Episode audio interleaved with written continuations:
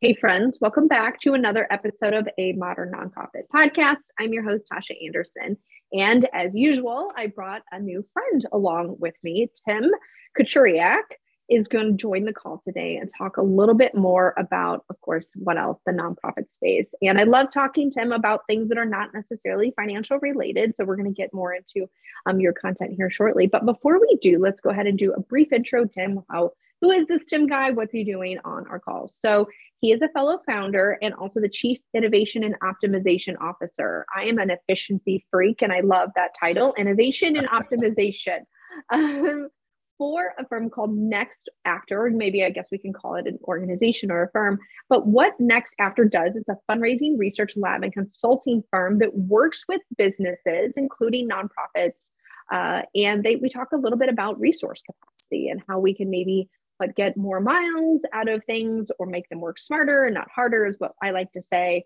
Um, you've done lots of different things. You've done lots of different um, speaking engagements. Um, you've co-authored, co-authored several things. But what's interesting too, you're not just a consultant that happens to work with a nonprofit organizations or the nonprofit industry, you also spend quite a bit of time working with nonprofits, not just as clients, but you're also um, a board member, I understand, and co founder of Human Coalition and a variety of other things. It's so funny when people read off my bio, I'm like, okay, uh, that's enough. That sounds like we're bragging now.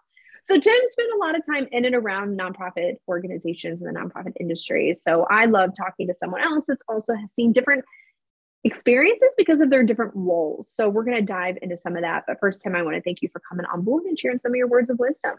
Yeah, Tasha, thanks for having me. So I just have to go off script already. Um, tell us a little bit more about Chief Innovation and Optimization Officers. So did I give that a fair description or how would you might say that in your own words, what you're consulting with with the nonprofits? Well, sure. When you uh, when you start a company, you can give yourself the title whatever you'd like it to be. And so the Absolutely. two things that I've always been very passionate about is innovation and optimization. And I define mm-hmm. those things as innovation is developing new solutions to some of the challenges mm-hmm. that we mm-hmm. face, and, and optimization is making the existing solutions work better. So my role is to do that. Uh, when I started the company and I was a single shingle, I would do that for my clients as our company's grown. Mm-hmm my focus is now trying to do that for our company. And so, you know, we, mm. we're a mm. team of about 40 people now, and we've got 40 clients, and there's a lot more. Uh, there, there's just a lot more challenges that we face every single day, just kind of interacting uh, as a team and as we grow, and you know, all the all the challenges that go along with that. So that's yeah. kind of where my focus has spent a lot of time today we're speaking a lot of the same language as a founder and one person that did it all and trying to figure out uh, there's not a more resourceful human being, I think, out there than a founder of some organization, whether it's for profit or nonprofit, and having to figure out, okay, I have to do all of these things, uh, and I have to do them efficiently, and I have to also do them well. Otherwise, I won't be successful. And how can I make them work smarter, not harder? But yeah, switching gears a little bit because your organization does obviously focus mm-hmm. on fundraising, right? right? And mm-hmm. helping organizations understand a little bit more about human behavior and maybe how that impacts fundraising. And I, uh, listen, I'm in the accounting world, and of course, I would love to talk all day about accounting, but at the end of the day, most people don't want to hear all about accounting. What does pique the interest is understanding a little bit more about why people give and how they, maybe they can motivate new people to give or existing people to give more. So before we dive into that, though, you've done a little bit of work and research on human behavior as part mm-hmm. of your work. Tell us a little bit more about some of those important things that you've learned about human behavior as you've done your research and how it might sure. impact fundraising. Yeah, I mean, I, have been obsessed for the last, I guess, 15 years or so, and just trying to understand why do people give, and it's mm-hmm. a question that doesn't have really one answer.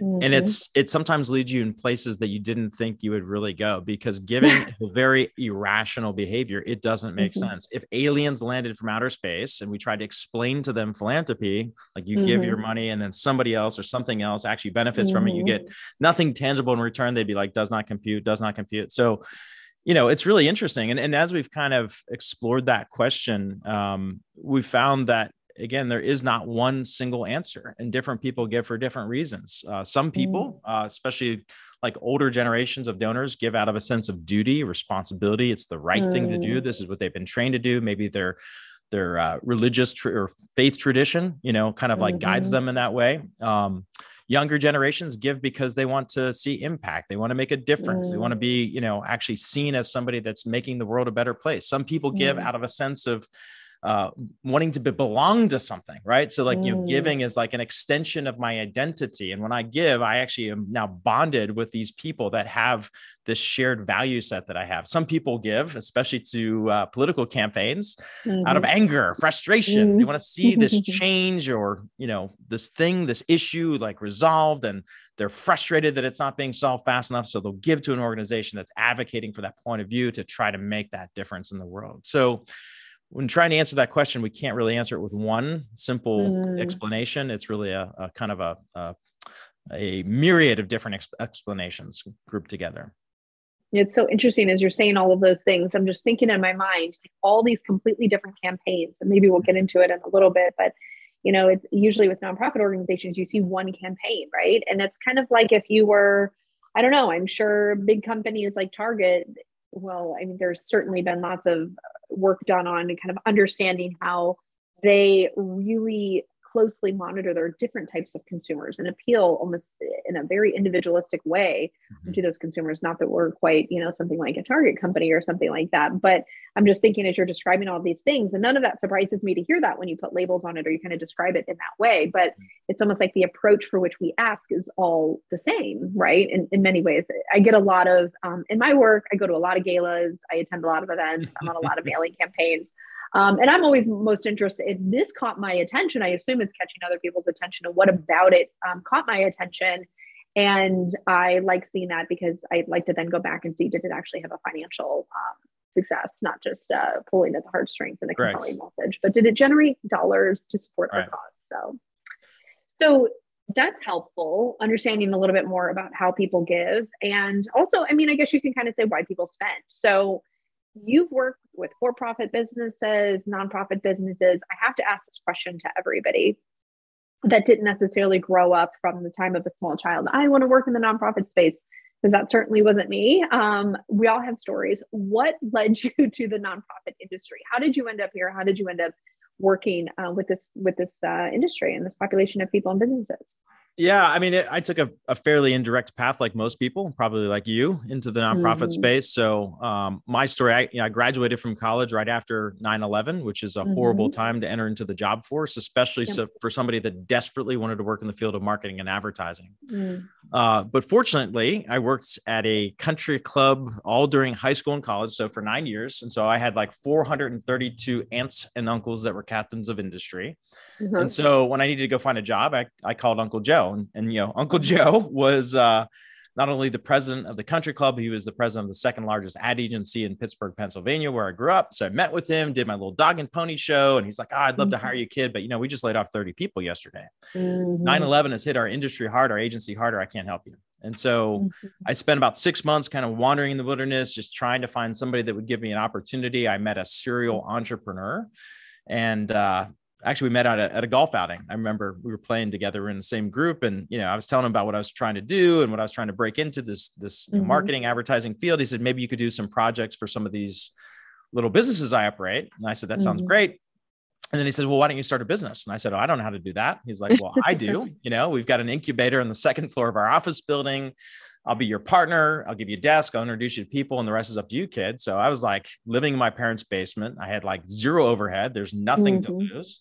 Uh, so I started my first business out of college, and I did that for about five years. And we moved out of the incubator, and I had a small staff, and I learned everything it takes to run a business and get clients and keep them happy and make sure there's money in the bank mm-hmm. for payroll on Friday when you don't have it on Monday and all those kind of things. Mm-hmm. Um, and about five years in, like I loved what I was doing, but I wasn't really excited about the the groups that we were working with. Not that they were bad. Mm-hmm. We had a lot of like you know law firms that we did stuff for, and a lot of sure. automotive dealerships nothing wrong with lawyers or car dealers but it didn't spin my wheels i was like more of like a cause guy i wanted to do something that actually had significance and so mm. i ended up volunteering to do all the marketing materials for a capital campaign and uh, mm. uh, i just fell in love with it and it was like the first time i was doing something that i was wired to do which is marketing but for a cause yeah. i cared about mm. and so after that i was like you know i can't go back and make car dealership websites and so um, ended up going to work for a nonprofit so in a matter of about mm. 45 days we sold our house and sold our business and moved from Pittsburgh, Pennsylvania to Fort Lauderdale, Florida. I went to work for a nonprofit. The day I got there, the founder had a heart attack. Oh my god! Important to point out that like correlation is not causation. At least I hope not. So I hope I had yeah. nothing to do with that. But yeah. we went from a 36 million dollar year organization to 18 in 12 months. So it was like oh, just wow. this death spiral. Um, and so I was hired to do digital communications. They said, look, whatever you're doing on the internet, figure out how that stuff raises money. And so that's like mm. my first violent shove into fundraising. Uh, I didn't like it. I thought like fundraising was kind of like the necessary evil. You know what I mean? Mm-hmm. It wasn't um, what I was really passionate about. But as I started to learn more and more about fundraising, I was like, man, this is actually a really cool way to mm-hmm. inspire people to give towards something that they're passionate about right mm-hmm. so ultimately like giving really is is is like you know that's that's your cut. your customer is the giver right and like mm-hmm. the product is the impact that you're delivering in the marketplace right. so if you can do a better job of actually doing that impact better or mm-hmm. marketing it in a way that the mm-hmm. light bulb goes off in the mind of the donor then you know you're really doing a better job of inspiring that um, that person to give so and it ended up going to work for um, a couple of uh, agencies that worked. Uh, they did they were direct response agencies that work with nonprofits, mm-hmm. and during that time, just saw this opportunity to focus on optimizing fundraising, which is kind of what Next mm. After does. So, what a what a cool story, and I can relate to a lot of that. Uh, a lot of the different twists and turns there on how you ended up there and, and looking for something with more meaning. And I think what's so interesting um, maybe this will dive into our next kind of point of conversation. How many nonprofit organizations don't look at digital marketing specifically as a revenue generator? Um, right. It's kind of an afterthought. And this is no secret. And I'll get on my soapbox and then I'll get off of it because you all have heard it. Anybody that's listening, you know, there's just a couple different catch all roles. Um, and those typically end up on the administrative or i would i'm going to call them support service sides of the mm-hmm. business and i think this is true for all businesses i've got um, swiss army knives as i call them um, in my own business. And so i'm not without fault there but i find similar with like the finance tends to also be the hr person that tends to maybe also be a compliance person that tends to also be you know the risk management or the it or whatever what I've also seen on the flip side, on the other kind of side of the support services and the fundraising, that many organizations that are certainly considered small, so like less than $10 million and arguably less than $5 million, you have the development director also serving as your digital marketing expert, also serving as your grant writer, also serving as your volunteer coordinator.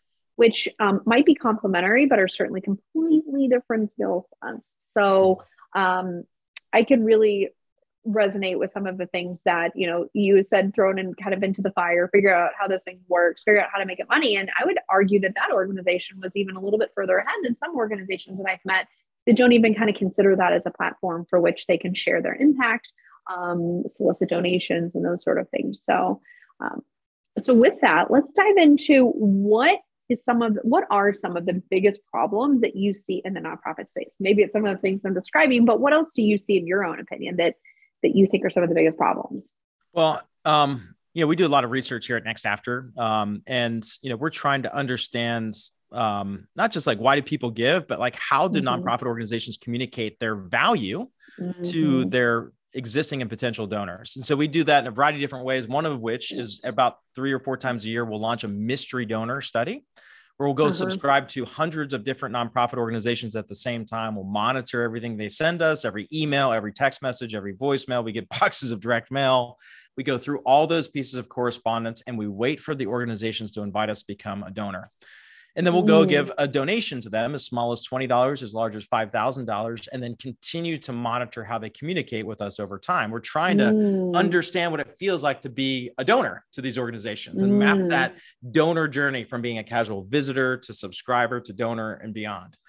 And so, having done that thousands of times now, um, first of all, it, it, it's revealed some things that I think are universal deficiencies within the nonprofit sector. And the first one is that nonprofits don't really know how to effectively communicate their value proposition. So, mm-hmm, um, mm-hmm. when I talk about value proposition, oftentimes people will jump to kind of like mission statement. This is what we do, or like, you know, this is kind of like why we do it. That's not what a value proposition is. A value proposition is the answer to a fundamental question that every single donor needs to hear the answer to, but they're never, or not never, but very rarely are they going to verbalize it. And the question is this mm-hmm. If I am your ideal donor, why should I give to you rather than mm-hmm. some other organization or not at all? Mm-hmm. And when we ask nonprofits that question, we find a couple of things. Number one, they don't usually have a really strong answer for it. And if they do, they speak with forked tongue because depending on how you ask the question, they answer it in different ways, which means that there isn't universal consensus within the organization as to what their value proposition is. So we've done a mm-hmm. lot of research around value proposition, and this is one area that most nonprofits can really, um, you know, really make some significant impacts because out of all of our testing, out of all of our research, the number one thing that moves the needle in a significant way is how effectively or forcefully you communicate your value proposition. And so when we, um, you know, we'll consult with a client, that's one of the things that we dive into. And we found that there's four key dimensions of an effective value proposition appeal, exclusivity, credibility, and clarity. So let me just mm-hmm. break them down real quick. So the first one is appeal. It's got to be something that people like, that they want, a mm. change they want to see made in the world, right? Mm-hmm. So that's appeal. Number two, there's got to be exclusivity. Like if you are doing something like that's very attractive, like solving hunger, right? But right. there's a hundred other organizations doing that. That means that it's not very exclusive, which means that sure. the, the, the the potency of the appeal is diluted by the number of competing options, right? So unless mm-hmm. you do mm-hmm. that in a different way, that's kind of innovative. Um, mm-hmm. I really I'm not that excited about it. Sure. This, the third element is is credibility. I have to believe and trust that you can actually be the one that delivers on that promise that you're making. You can actually deliver that impact that I'm attracted to and then finally, and this is the hardest one and it's the easiest one to solve, honestly, is that value proposition has to be communicated clearly. Mm-hmm. It has to be mm-hmm. communicated in a way that the, the uninitiated donor can understand it, because that's the biggest problem we face as fundraisers or as people that work in the nonprofit sector is that we view the world completely differently than our donors. And because we, we can see the impact that we're having in the field in the valley below every single day, and the donor can't mm-hmm. see that mm-hmm. same thing, there's this disconnect and that's where you know really kind of you know starting to put yourself in the shoes of your your uninitiated donor having empathy for those folks and their point of view can yeah. really help you to unlock a more effective value proposition I'm, I'm glad you bring that up around clarity um, i was just having a conversation this morning um, so about about the buzzwords used in the nonprofit space and this level of jargon and it's thrown it's thrown around so much and in so many different contexts that it's almost lost by its definition. Um, and and more specifically to that i get re, you know we get um, contacted by uh, many many nonprofit organizations and i go to their website and i try to hop on their website and understand what is it they do um, before I get on a call with them and just understand, even from a mission base, like what are we talking about? What kind of funding are you getting? Like what kind of complexity do you normally get? And I, I get a good sense of that, just understanding the kind of micro ecosystem within the nonprofit industry that they work in. Mm-hmm. And I can't tell you how many times I truly go to their website and I have no idea what they do. Actually, mm-hmm. go to their tax return because then they're only allowed like one sentence, like maybe right. a long run on sentence slightly, but they only have like two lines for which they can describe their mission. And I go there, and that's usually concise enough that I get a good sense. But even then, sometimes I have no idea what they do. And I've been on so many different like webinars and different sorts of things. And I still, and I've been in this industry for 17 years now. And I know a lot of the jargon, but sometimes when I hear about what we do it's so philosophical and pie in the sky and this is no disrespect to anybody like listening or might think about this but if you don't if you can't articulate what you do and more importantly if you're repeatedly getting questions asked so what exactly do you do um, and you have to explain that even though somebody said oh yeah i checked out your website. Oh i looked at your tax return. Tell me what you what it is you do.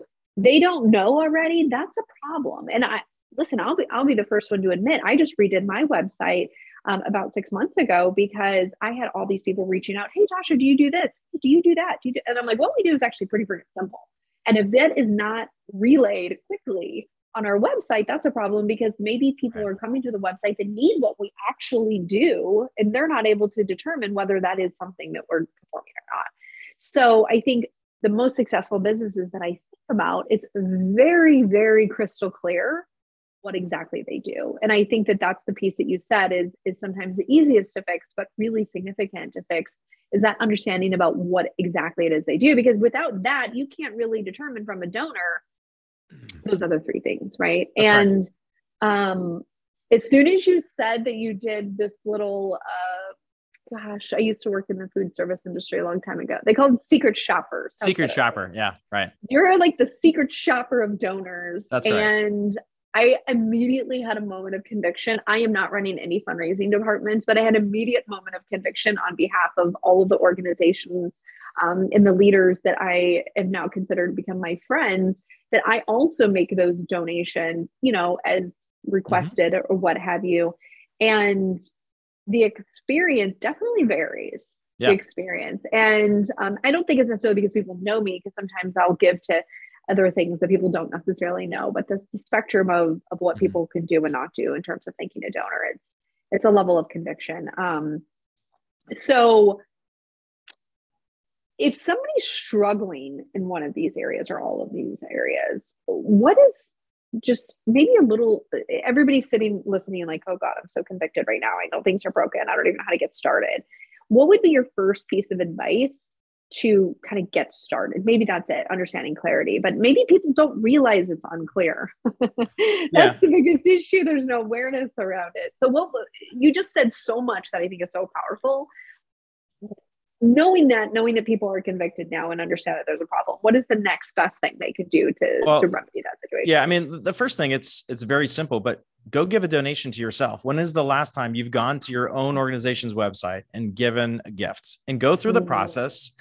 And just go through it with a set of fresh eyes like just pretend that you know nothing about what you do right mm-hmm. and start to mm-hmm. kind of like ask questions like okay what's the difference between giving five dollars, fifty dollars, or a hundred dollars? Am, am, I do, do I understand just looking at this page like what the differences are, and then go through the process of mm. giving a gift and kind of pay attention to the friction that exists in the process. Are there many steps for you to complete? Are there many different fields you have to fill in?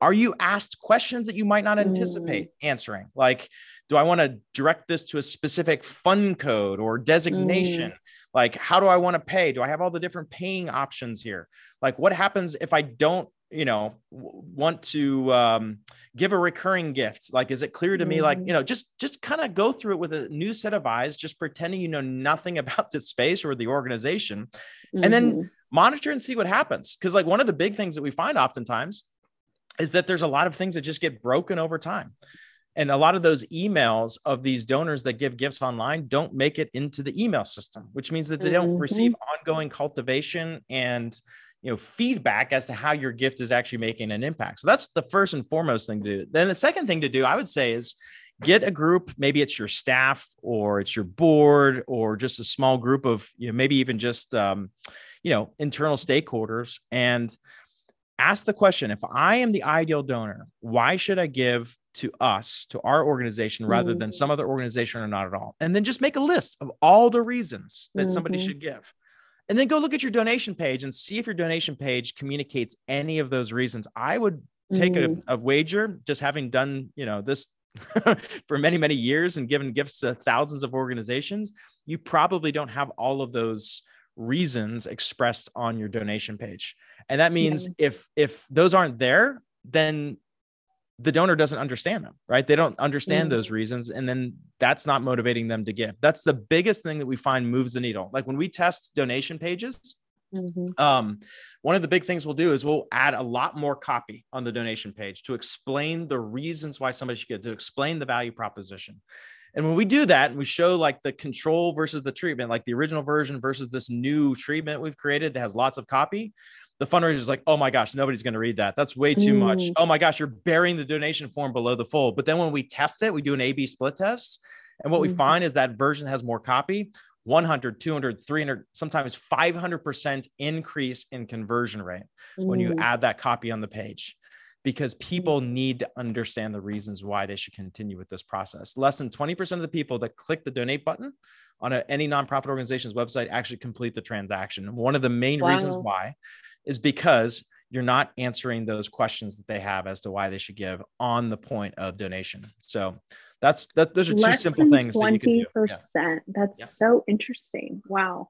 Mm-hmm. Um, I think there's so many parallels between for-profit businesses and nonprofit businesses. And I know you were talking about initially like leading up to the donate button, but when I was thinking about what is that experience, I'm even thinking about after the fact, right? Um, after the donation is met, made and what kind of you know follow-up are we doing? And i came across a statistic um, several months ago that talked about amazon and i think they've shared something like 30 to 35 percent of all of their revenue comes from cross-selling or upselling opportunities and I've given just so many different virtual campaigns. So knowing that about Amazon, like, oh, we'll recommend this product to you. What about this? And then when you log in again, they've got all these amazing like complimentary products. And it's like, yes, I need that. Yes, I need that.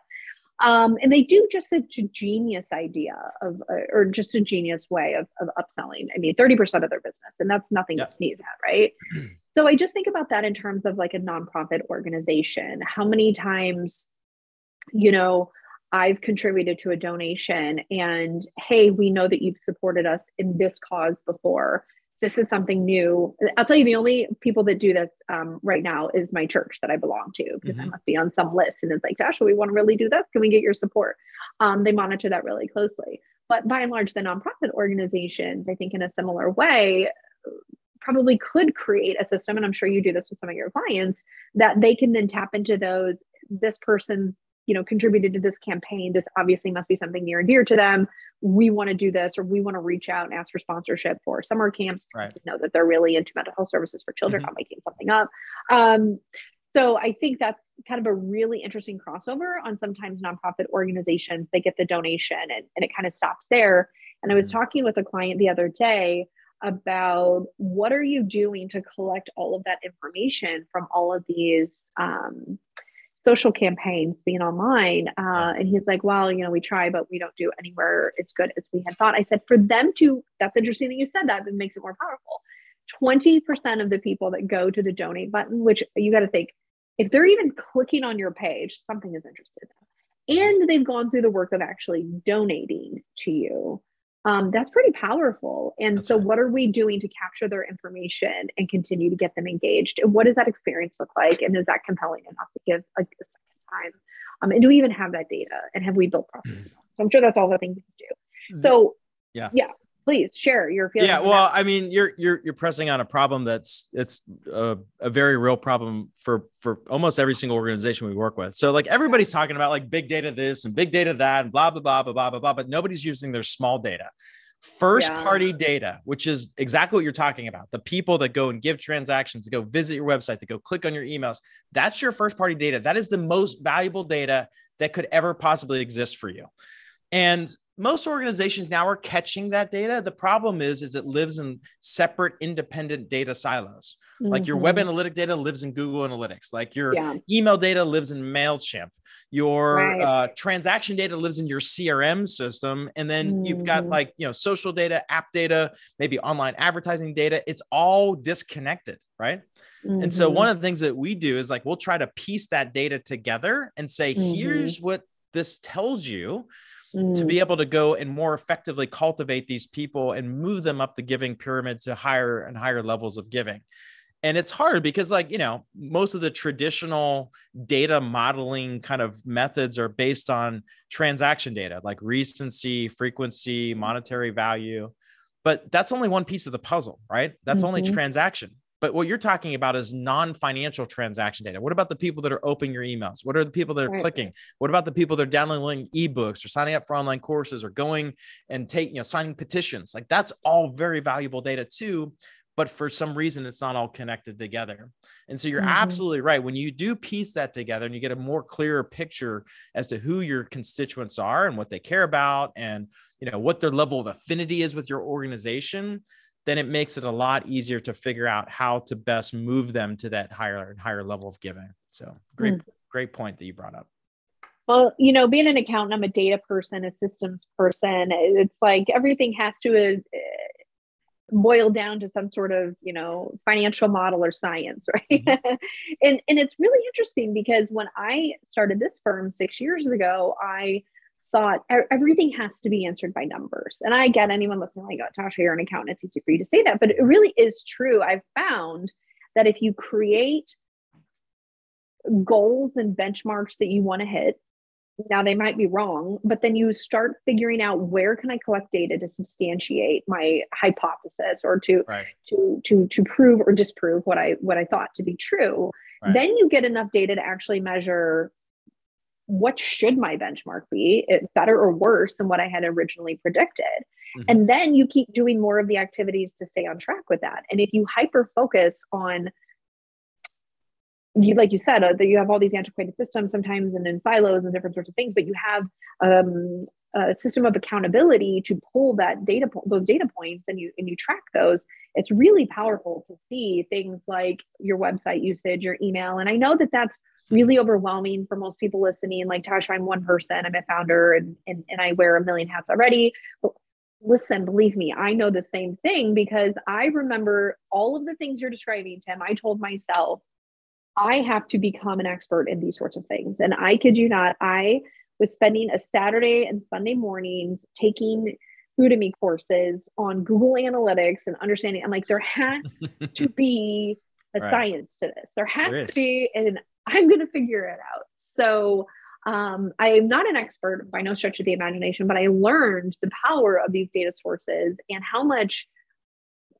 information and insight we can get about human behavior as it is on the web by understanding some of these data points. And I think that's such a missed opportunity for nonprofits. And the reality is, I will share, and Tim, um, you can correct me if I'm wrong, hiring the Swiss Army knife of fundraising to figure all of these things out. Tim, it sounds like you're um, quite the rare uh, instance of this. Um, and maybe you would have even said you weren't an expert then there is not a way that one person that happens to also manage digital marketing is going to be able to do this for you. This is something you either need to employ a team of contractors or preferably some sort of agency. I have learned through my own experience and spending lots of money and wasting lots of money. Um, it is not possible for one person to be an expert in all of these things that also happens to be your development person and your volunteer coordinator and your you know your your newsletter writer and in all these sorts of things it's just not possible to do it all in one place so I always loved him talking about the parallels, um, similar, actually, I guess similar or dissimilar um, things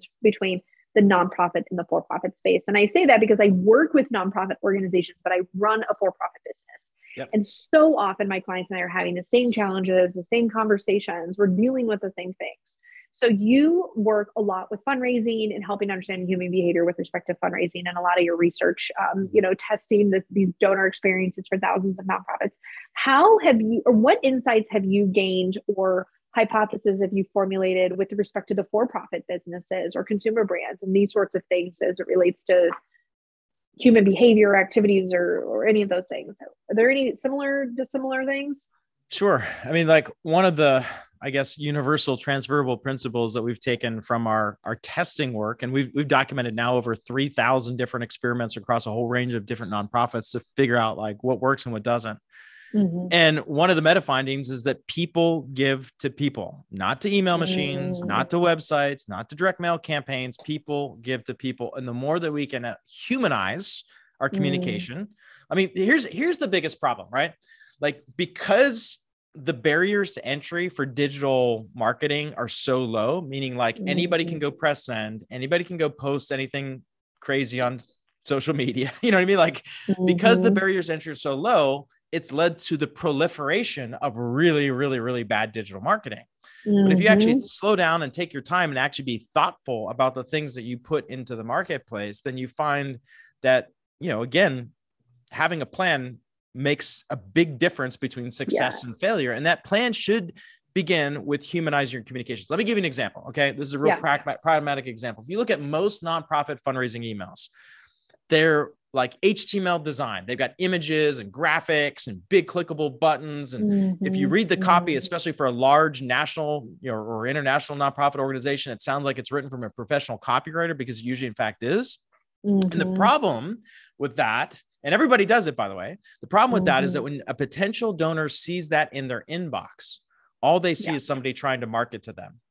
And people don't want to be marketed to they want to be communicated with so one of the tests that we've run with dozens of organizations we've done it in different countries we've done it in different languages is mm-hmm. getting rid of all the marketing veneer stripping stripping away mm-hmm. the html getting rid of the images the graphics the buttons and even rewriting the copy of this plain text version of an email to yeah. sound like an email that comes from a friend right. 300 400% increase in donations by taking that approach. And that's something that everybody here that's listening can can test that and try that. So that's, that's so thing. i will validate what you said um, tim. It's so interesting. So again everything is a science. Everything's a my um, you know financial model here at the charity cfo not just our accounting but marketing right? That's how we mm-hmm. grow our business. And it's really interesting you say that because we had um, an email like newsletter server system, uh, we used a, a, platform that was very stripped down. It looked like a, a normal email that would be sent to you. Mm-hmm. Then we used the system that was all HTML. You can't even mm-hmm. get a normal looking email to, to send by design. It's right. interesting. Some platforms, it's like you can make it look really HTML, mm-hmm. like colorful and glittery and whatever, and really eye catching. Or you can make it look like it was quite literally sent from your inbox, right? Your personal inbox. And we had always just gone with the personal inbox, and the open rates and the click through rates were so much higher on that. And then when we switched to this new platform that we thought was like so much better, um, because it had all, all these new integrations, except it refuses to send with a plain email, the open rates tanked. And so we have a whole reader list that we switched from that platform I don't even know if we'd ever be able to get them to open up another email because at that point right. they've already like spammed or whatever. Um, that's so interesting you say that. And I will say, because I've measured the open rates and how many emails we send and what's the open rates and all those sorts of things on my marketing side. And separately, when we're reaching out to people that have identified some need um, that they need accounting services, and uh, we've kind of understood that there's this disconnect between what the email looks like and, and people's uh, response, whether they respond or not, or they open it or not. We have a different platform for which my business development team will reach out and send, hey, I saw that you were looking to fill a vacancy in your accounting function. Should we chat about what that might look like for us to help you? The open rates are through the roof. Mm-hmm and the response rates are through the roof. And in some ways, we'll use similar messaging that's not necessarily customized specifically to that. We might tweak a few things here and there, and sometimes we'll send it out to a variety of people, but it looks very in- intentional and customized, and it has that um, that look that it's straight from a human, a human to human connection, rather than um, just a Mailchimp generated um, newsletter. That's really interesting. I never thought about that from a fundraising perspective, but I can verify your hypothesis and your proof with my own experience. So thank you for that.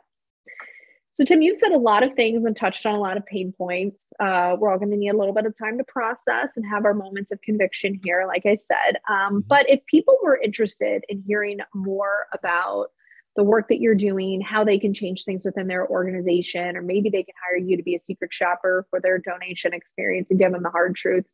What's the best way for people to follow your um, firm and uh, get in contact with you if they're looking to um, get some help in this area? Sure. I think probably the easiest way is just go to our website, nextafter.com, okay. uh, and get on our email list. So uh, you'll experience what it's like to receive very personal, human seeming one to one communication because that's what mm-hmm. we, we practice, what we preach.